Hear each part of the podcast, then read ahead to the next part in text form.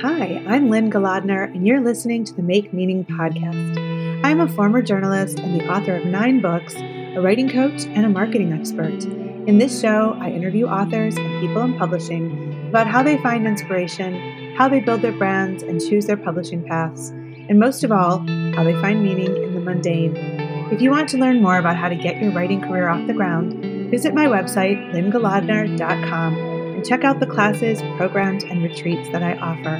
And if you like what you hear, please give us a five-star review at Apple Podcasts or on any podcast platform where you find the Make Meaning Podcast. I hope these stories give you the courage and confidence to make your writing dreams come true.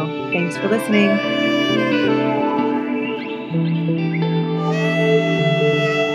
April Davila quit her job in twenty sixteen to write full-time. A year later, her blog was listed by Writer's Digest as one of the best one hundred one websites for writers. A year after that, April finished her debut novel, one hundred forty-two Ostriches, landed an agent, and found a publisher. The novel debuted in twenty twenty, and by twenty twenty-one, she had won the WILLA Award for Women Writing the West. A fourth-generation Californian, April studied marine biology, but eventually turned to writing, something she'd always loved but hadn't realized she could do full-time. She built a successful career writing in marketing and technical jobs, waking early to write fiction until she could afford to leave employment and write full-time.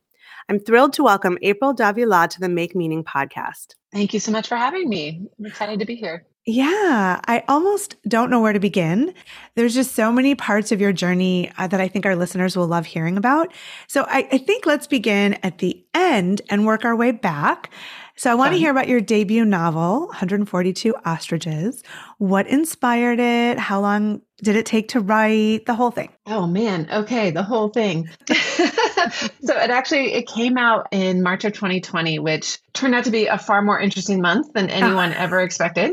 You and think? So it, the, the actual part of my book, after so many years of working on it, the, the actual release of my book felt quiet, I guess you would say. But what, were there more important, like newsworthy things happening? There were some things happening. Like, what is the nerve, the nerve of the world? Like, come on. I know, you know? Not paying attention. But I had this whole book tour planned, and of course, everything had to be shut down. So I ended up doing a lot of uh, stuff online, which ended up being lovely. I got to do a lot of book clubs on Zoom. I got very comfortable doing uh-huh. things remotely. Uh, and I had time to work on the second novel. So the, I made, it ended up being a very productive time. It was not quite what I had hoped it would be, sure. But the book did get really good response. It got great reviews, uh, both from official audiences, but also from just from readers really seemed to enjoy it. I was told over and over, it was very good quarantine reading.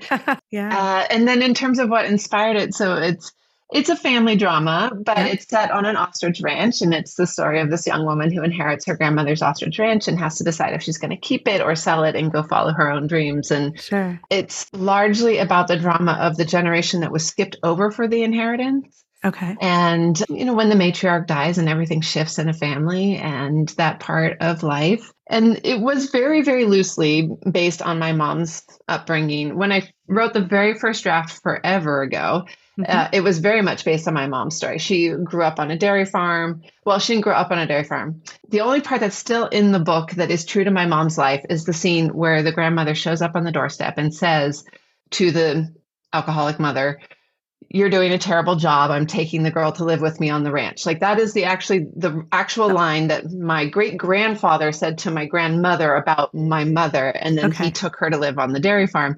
Okay. And so that is actually still true to the real life. Everything else I made up.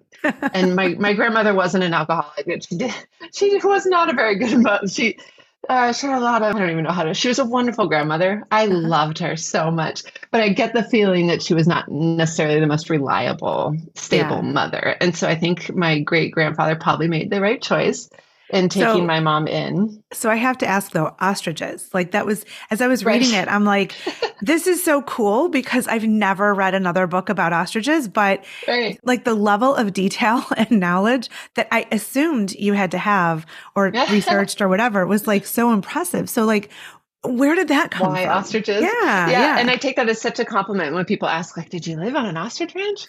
um, well, so I wanted to write this story based on my mom, but I didn't want to write a dairy farm. Okay. Um, first okay. of all, there are a lot of dairy farmers in the world who would know if I got it wrong. Yes. And second of all, I really wanted to set a story in the desert because I love the desert. And yeah. so I was trying to find some way to justify a dairy farm in the Mojave, which is silly, of course, but I Googled like farm, desert, and I, this ostrich ranch was sixty miles from my front door. I lived in like near downtown L A. Uh-huh. I pitched it as a travel story to a magazine, and I went and did this piece on the ostrich ranch. And the minute I got there, I was like, this place is perfect for a story about family because oh. it's just full of contradictions. And I feel like that's what family is. It's like, oh yeah. You can love them and really want them to leave, and you can miss them and hate them, and like all these things that complicated ways that families could be. And ostriches, to me, as soon as I saw them, this wonderful embodiment of graceful and terrifying, kind of silly, but also aggressive. I, yeah. I just, they're just fascinating birds. And yeah. the guy who was running the ranch, I think, was kind of lonely. And I oh. ended up just spending like half the day. He gave me this long tour of the whole oh. place. Uh-huh. And the more he told me, the more the story started to shift away from my mom's story and become, mm-hmm. I mean, the anecdotes, the plot points in the story now are pulled directly from my conversations with Doug Osborne, who was the, the proprietor of this ostrich ranch. Yeah, it just kind of all came together once, so, once I went out there. I mean, as I was reading, I'm like, I'd never want to be around an ostrich. Like, they sound terrifying to me. yeah, I was really scary. admiring like of your characters because I'm like, they don't seem bothered. Like, they're cool. But, but like, so how did Doug react? Like, does he have the book? Did you stay in touch with him or? Uh, sadly, he passed away about a year oh. before the book came out. He had a heart oh. attack. Oh, I just got chills. Yeah, oh my God. I know. So I really... We met probably we've three different times. So there was the first time I went out, and then there were a couple times in my research where I'd kind of hit a wall. Yeah. Where I would find a bunch of stuff. You could find a lot online, but ultimately I had like really detailed questions uh-huh. that you don't really find on a blog anywhere. And so I would collect those, and then every once in a while I'd take him out to lunch, and we would just talk about oh. ostriches. And but I never got to share it with him. Oh. No. He knew you were writing it though? He did. Yeah. Okay. It was right, very supportive. Cool. It was very That's sweet. That's really cool. That's a very sweet story. Yeah, I was so curious. That was like my first question after I read it was like, why ostriches? And because like it would never occur to me, you know, like I live in Detroit. Yeah. I'm I'm not a desert gal, but I, I've seen tons of different farms, but never ostriches. So like yeah. that was really cool because yeah, you were like transporting me to a completely different world, which the best books do. So that that's pretty cool. So Yeah. Yeah. Thank you. Thank yeah. You. So when did you begin writing? Like, I, I love to ask about early memories of writers. Like, yeah. you know, what's your earliest, you know, recollection or story told to you about how you were writing? I always really liked writing. And I think I discounted it for a long time because it was something that I enjoyed and came easy. And I thought work had to be hard. Yeah. Yeah. So yeah. I, I ended up, as much as I loved writing, I didn't pursue it for the longest time. I thought I wanted to be a scientist. I went, I got a degree in biology. I love science. I'm still a big fan, I, but I'm, I wasn't a very good scientist. I like ideas. I'm not, I, I like fiction. I don't really like being locked into the facts so much, but I, I was always doodling really little short stories, or I was always the one in the group who report because I liked the writing part. And it wasn't until I was pregnant with my daughter, and my husband was in grad school, and he had three months till he was going to graduate. I'd finished up a project I was working on and kind of didn't have anything to do, which how often in life does that happen? Well, right. COVID aside, how often does that really happen? And what I found like I was drawn to over and over again was writing. I would just like with my big pregnant belly, I'd go over to Starbucks and like drink hot chocolate and write short stories all day. So after he graduated, we moved down to Los Angeles, and he he's in the film business. So this is where we wanted to be. Mm-hmm. And I decided then that I would uh, go back to school and get an M F A uh, in writing and get serious about finishing, like actually finishing some projects, being a full-time writer. And of course, it's still a long journey from when you make that decision. Yeah. But uh, that was that was where the intention really came in. Okay. All right. So tell me a little bit about your publishing journey. So when you wrote this book, like tell me about how it unfolded from there and how you, how you, did you query? Did you find an agent? Like tell me everything. Yeah. Okay. Everything. I, I wrote many, many drafts, and it took me a long time to figure it out, the story. Cause like I said, it kind of started as my mom's story, and I just kind of kept rewriting and rewriting and rewriting.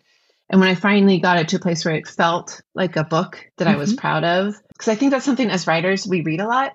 And when you read your own draft and you're like, it's done, but it doesn't feel like a book, you know, it yeah. doesn't have that sense of, Yeah. So I didn't call it done until I read it and it felt like a book. And then I, over the years, I had been collecting the names of agents of books that I thought, you hear this sometimes, but books that would be next to mine on the bookshelf. Yeah, that kind of book. Yeah, sure. Oh, and they always think they're agents. So I'd go to the back and I'd find the agent's name. And I had this little spreadsheet in Google and for five years collected names, being very picky. And I would look up their website and I had everything. And so on advice from one of my teachers, I organized that spreadsheet in order of like who I would want, my my number one dream agent, all the way down to like, oh, they would still be great, but they're not uh-huh. my first pick. Mm-hmm. And I put together a query letter. I worked really hard on a synopsis to make it as solid as I could make it. I spent days working on it. Mm-hmm. And then I, my whole plan was I was going to query the first five agents. Mm-hmm. And then whenever I got a rejection, I would just send a query out to the next person on the list. Like I wasn't okay. going to think about it. Wasn't going to let myself get emotional. Yeah. Because uh, you know, rejection's going to sting. You know that. Yeah. yeah. Yeah. So that was the plan. I sent out the very first query, the first five on Monday. On Tuesday, my number one choice got back to me and said, sounds interesting, send the manuscript. Oh my I was God. Like, oh my God. Wow. And I, so yeah. I sent him the manuscript. And on Thursday, he emailed and was like, we want to represent you. Oh my God. Let's set up a I, meeting. Like, oh I my know. God. That's crazy. I know. That's awesome. I, like, and I know it never happens like that. I know I was really, really lucky. We did get plenty of rejections. Like, so once we did a few edits and then he starts shopping and then there's this, this whole other round of opportunity yeah. for rejection where yeah. the agent takes it out to the editors. We would get, oh, I love the characters, but the story isn't working for me. Or, oh, I love the story, but I'm not quite connecting with the characters. It just, yeah. just could not find a home for it for the longest time. And I remember asking my agent, should I rewrite? What's going on?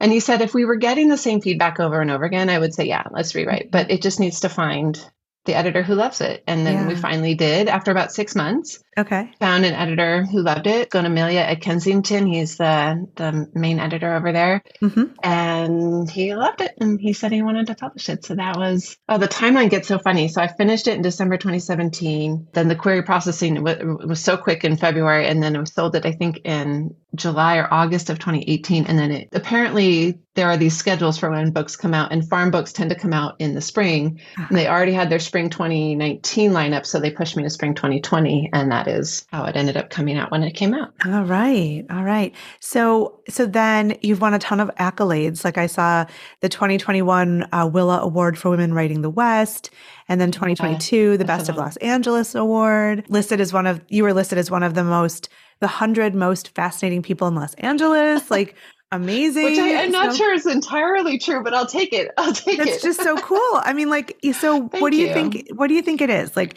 is it the uniqueness of this story? Is there something in like the way you, you sort of bring the book to people? Like, tell me a little bit about how these accolades have come to you and how, how they've, I guess, informed your process or your author brand. Yeah. I think part, it's a fifty-fifty. I'll go after them. I mean, things like the award, I did apply for it and I applied for other things as they were available to me, mm-hmm. uh, knowing that most of them you won't get, but you right. definitely won't win it if you don't put your name out there. So sure. anything that either the publisher could apply for or I could apply for, I would put my hat in, you know, put my name in the hat or put my sure. book in the hat, so to speak. Yeah. Uh, and then some of it is just luck. And I think one of the reasons people are drawn to my work is my writing coaching that I do and uh, the my whole, my niche in the coaching world is around mindfulness and how mindfulness has really helped my writing. Uh-huh. Because I was really struggling as a writer for a really long time until I started meditating regularly. And at first, when I looked back and I was like, well, that's the only thing I really changed.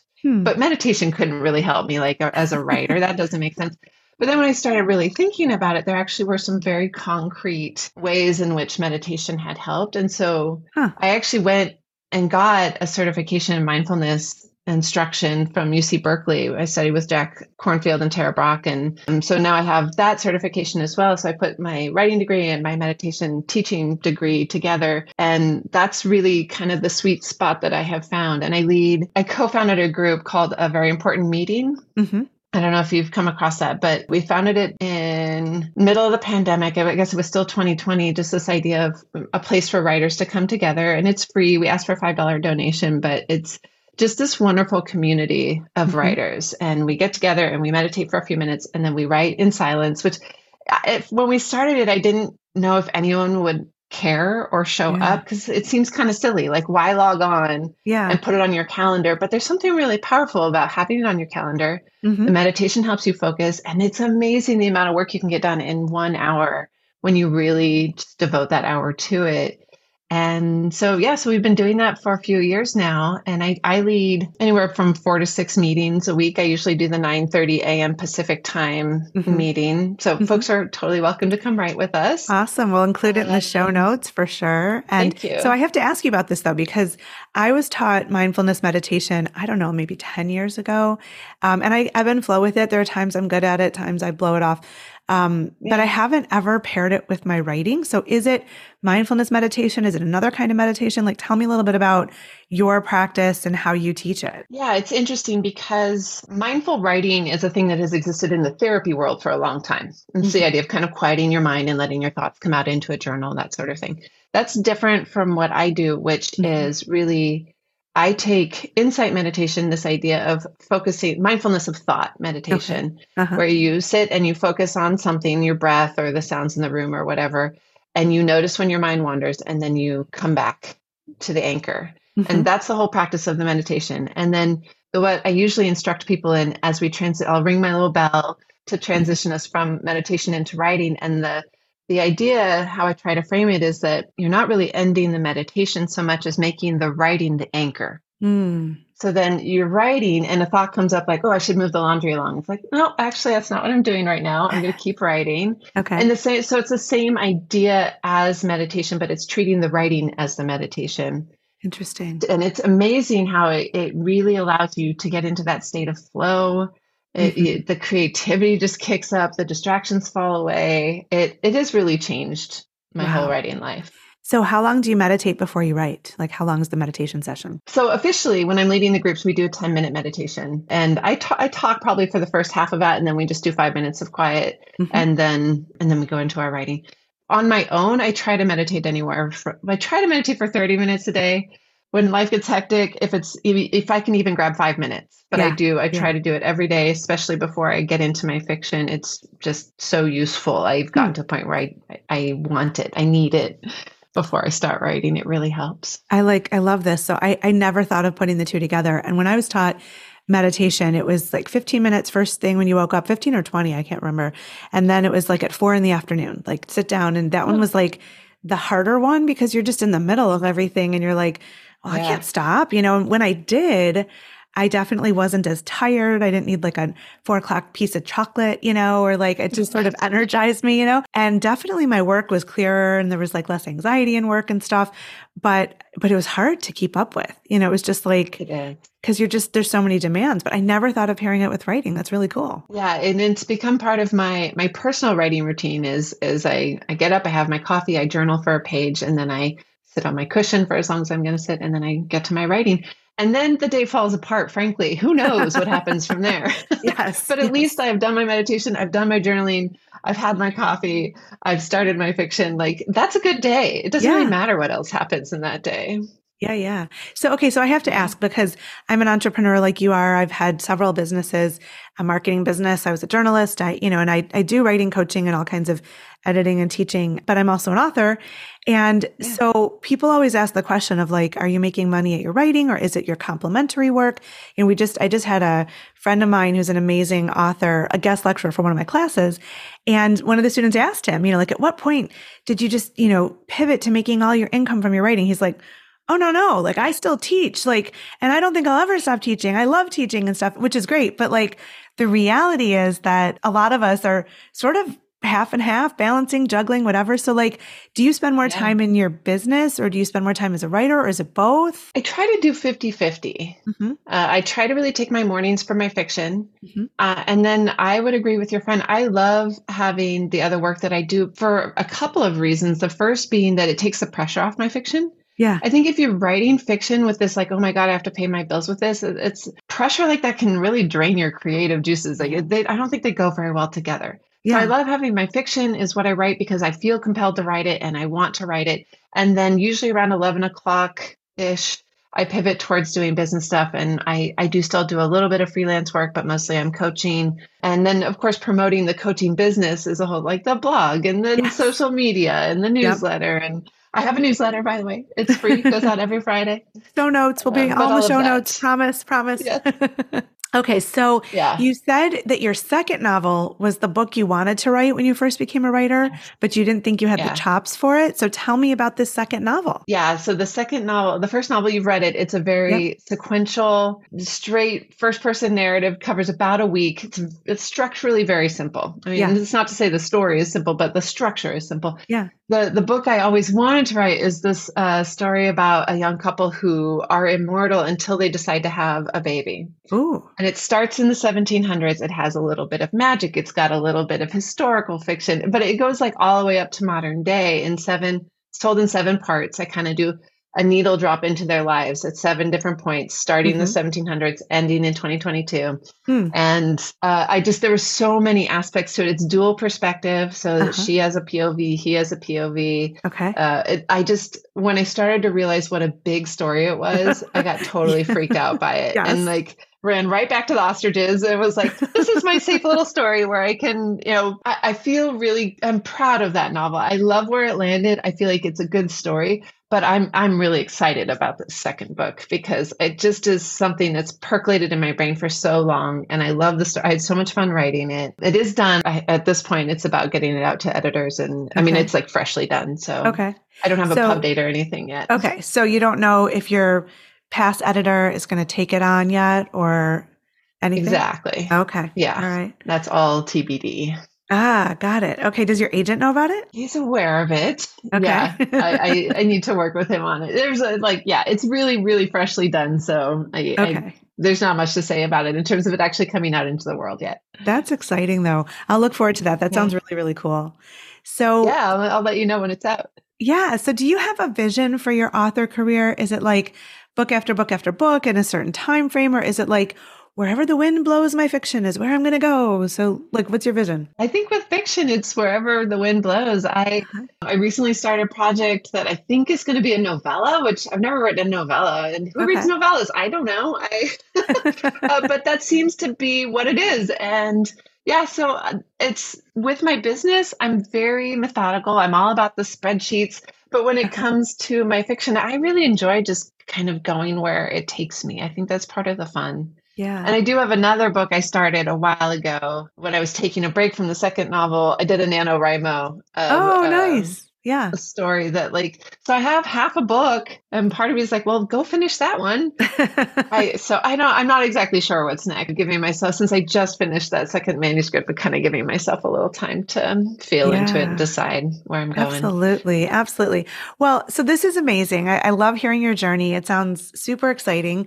I wonder what advice you might have for aspiring authors who are listening to this interview. Yeah. Uh, the best advice I ever got as a young writer was to get it on the page. You can't edit a blank page. So just get those words down and they'll suck. They're going to suck. It's yeah. okay. Yep. And you just, you can't edit a pile, a blank page, but you can edit a pile of crappy writing into beautiful prose once, once you've got that pile. And then the second thing I, that I would like, my advice if that I'm not borrowing from somebody else would be to have a community, which really comes back to the very important meeting and finding some writers that you can touch base with. And because you're going to need feedback and you're going to need support and you're going to need someone to whine to when you get rejections and you're going to like, you need yeah. all of that. Otherwise, sustaining a writing career in any way is so much harder if yeah. you don't have people you can touch base with.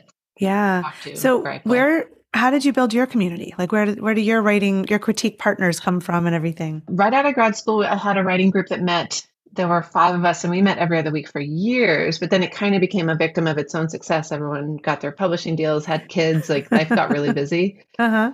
So I miss you guys. I haven't seen them in, well, yeah, I haven't even seen them in ages, but these days it's mostly through a very important meeting. I mm-hmm. really, I love the writers who show up for that. And then I also, when it comes to who does my beta reading, who reads mm-hmm. my first drafts, yeah. my husband almost always reads my first draft. He's really good with feedback. He's really good with plot in particular, because he's a film guy. Yeah. He, he often thinks in terms of plot first. So he really sure. helps me kind of keep me from just spiraling off into long descriptions of things that nobody wants to hear. And Then I have a few friends who are just voracious readers who are always willing to read something, even if they're not writers themselves. I really, I value their feedback. Nice. Nice. Awesome. Well, April, it's been so great to chat with you. Thank you so much for being on the Likewise. Make Meaning podcast. Thank you for having me. It's been a treat. Thanks for listening to the Make Meaning podcast with Lynn Golodner. You can find us wherever you listen to your favorite podcasts. If you like what you've heard, subscribe and share this episode with the meaningful people in your world. And please leave us a five-star review on your favorite podcast platform. You can learn more at make meaning dot org or lynn golodner dot com.